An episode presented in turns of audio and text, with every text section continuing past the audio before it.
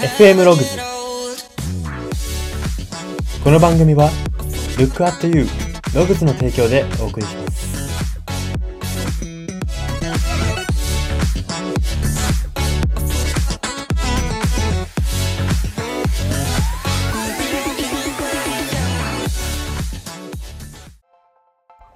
どうも。耳掃除を終えるタイミングが何回してもわからない。今になってもわからない人材エージェント Y です。この番組は生きる自己啓発書と呼ばれる Y があなたの人生観、キャリア観にささやかな変化を日々与えていこうという番組です。これは取り入れたいと思うものがあったら取り入れる、そんな感覚で聞いていただければと思います。さて、今回は名言考察のコーナーです。今回特集するのは、タレント、歌手としても活動されているガクトさんの言葉です。その言葉が、叱るべき場所には叱るべき人間がいるという言葉です。まあ、このガクトさんの説明はちょっと割愛させてもらいますけれども、ガクトさんがなぜこれを思ったか言ったかっていうと、まあ、そこだけちょっと説明しますと、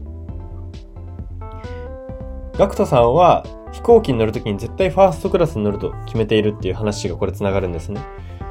で、エコノミーが満席、エコノミーしかないって言われたら便を遅らせてでもファーストに乗るって言ってるんですけれども、それが、こう、エコノミーがダメとかではなくて、ファーストクラスに乗ってたら、ファーストクラスに乗るような人と出会える。出会いの場、人脈の場としてファーストクラスを選び続けているっていう話なんですね。まあ、そこから生まれたこの叱るべき場所には叱るべき人間がいる。ファーストクラスにはファーストクラス並みの人がいる。そこの方がこういい出会いのチャンスがあるっていうことから来てるこの言葉なんですが、掘り下げていきたいと思います。では読み取れるポイント3つあります。1つ目です。人間関係も仕事での立場も社会的立場も自分がそこのレベルにいるには一定理由があるということです。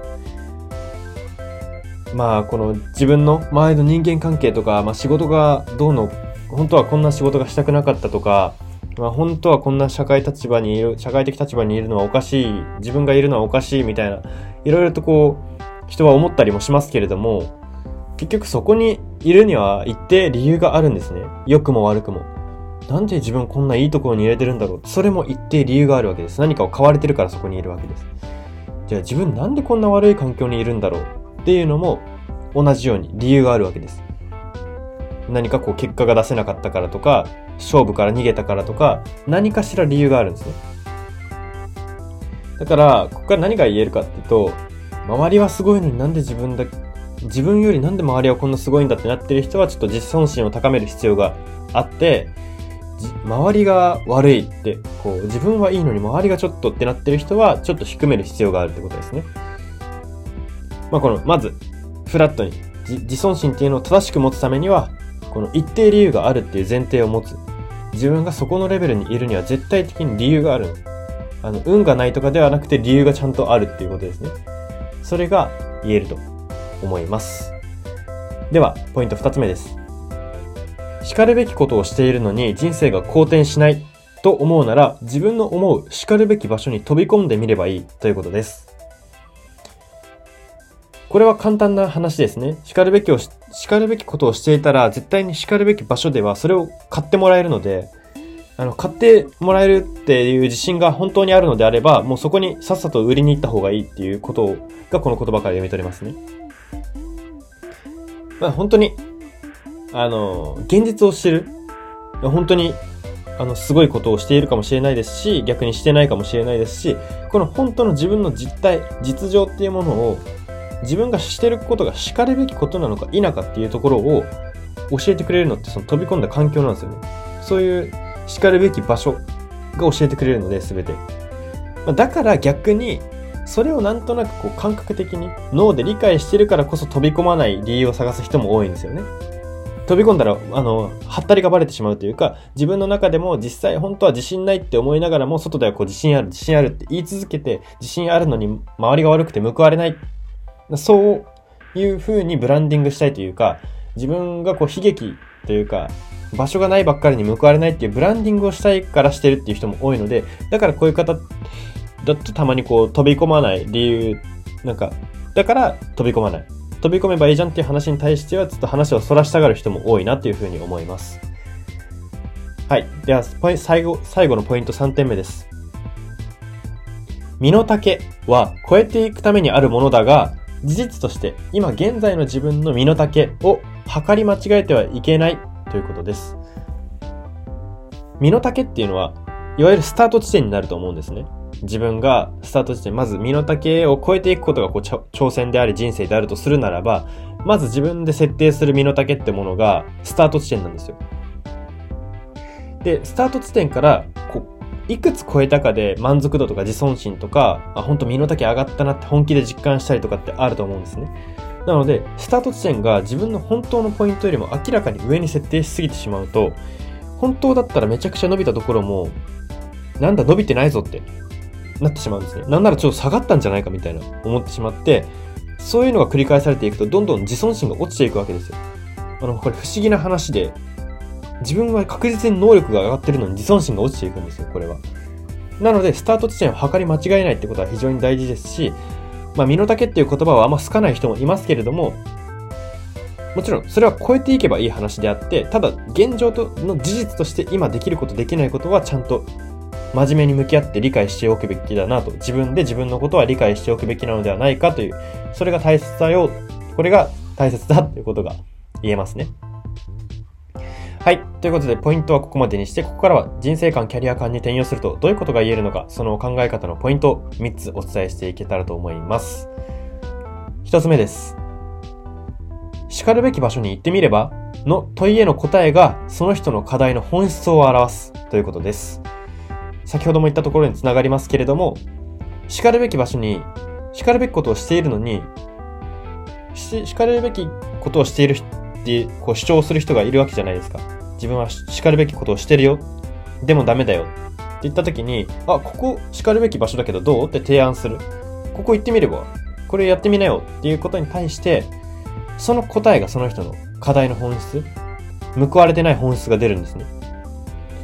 だから、もっとわかりやすく言うと、いや、でも、の先に出るんです。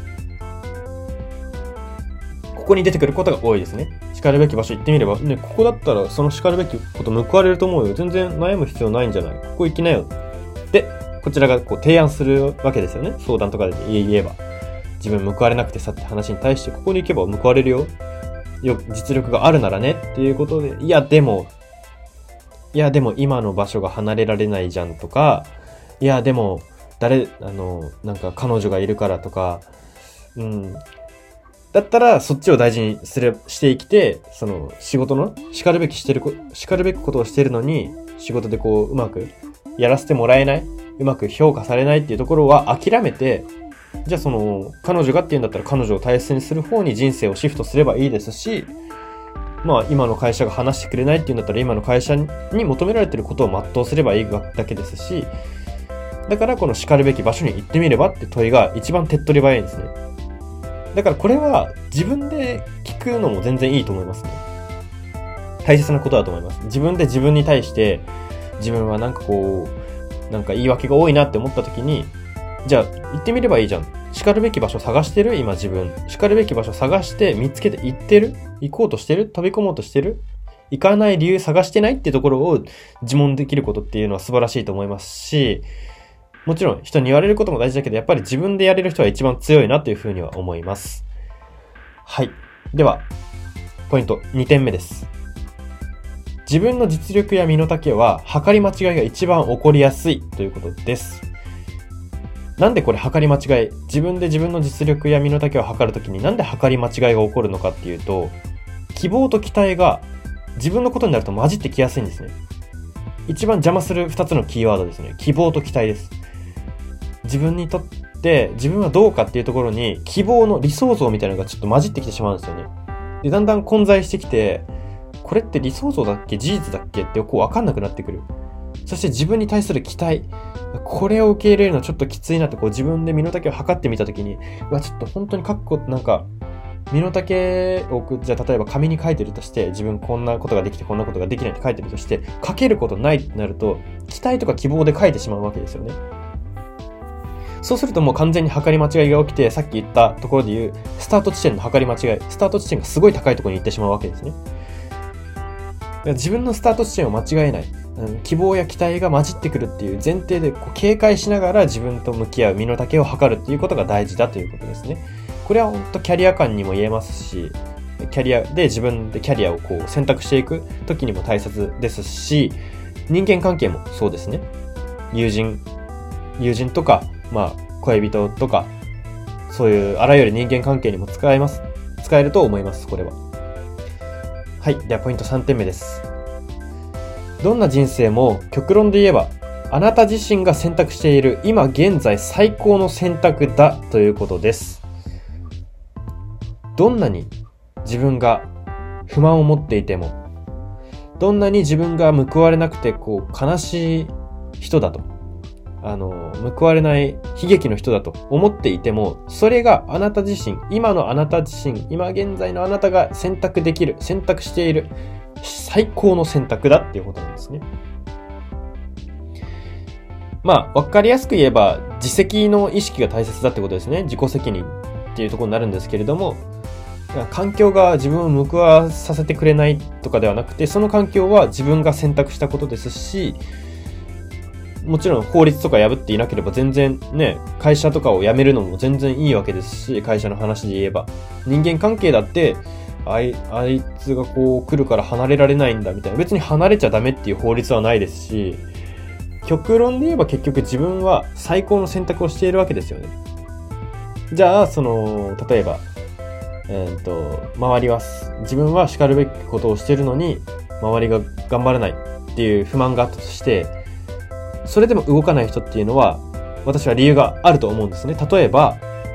理由があるというか、結局、そこで救われてることもあるってことですね。周りがやんないのに自分が頑張ってっていうところはさ、あの、自尊心を結局高めてくれてるわけじゃないですか。その環境だから自分こんな自尊心保ててるけど、じゃあその叱るべき場所行ったら高、その位置で維持できるかって話なんですよね。だから、悪い環境だって言いながらなんだかんだやってる人っていうのは、どっかしらでメリットは感じてるわけですよね。もう周り全然ここの職場仕事してくれないけど、おかげでこの仕事にめちゃくちゃ自尊心持ってるわとか、めちゃくちゃこの組織の中でオーナーシップを持ってこう仕切ったりさせてもらえてるわっていう、こう美味しいところをちゃんと分かってるからやめないわけ、で今現在最高の選択っていうのは本当に嘘偽りでもなく、本当に事実だと思うんですね。なので、人生を変えたいとか、本当に不満だって思うのであれば、選択を変える。自分が選択している選択を変えるしか方法はないということですね。最初の、その、この言葉の、原点のこの言葉である叱るべき場所には叱るべき人間がいるというところですけれども、じゃあ叱るべき場所に選択を変えたらっていうところで、あの、すべての決断というか、そういう悩みというか、そういう風な自分の身の丈とかに関する悩みは解決できるっていうことですね。はい。まあ、そんな感じで今回は以上になります。今回は名言考察のコーナーで、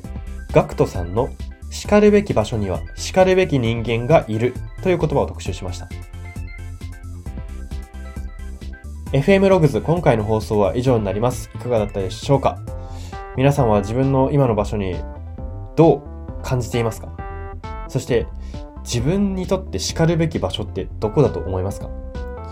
私も今一度自分に問うてみたいと思います。はい。そんな感じで今回は以上になります。ここまでのお相手は Y でした。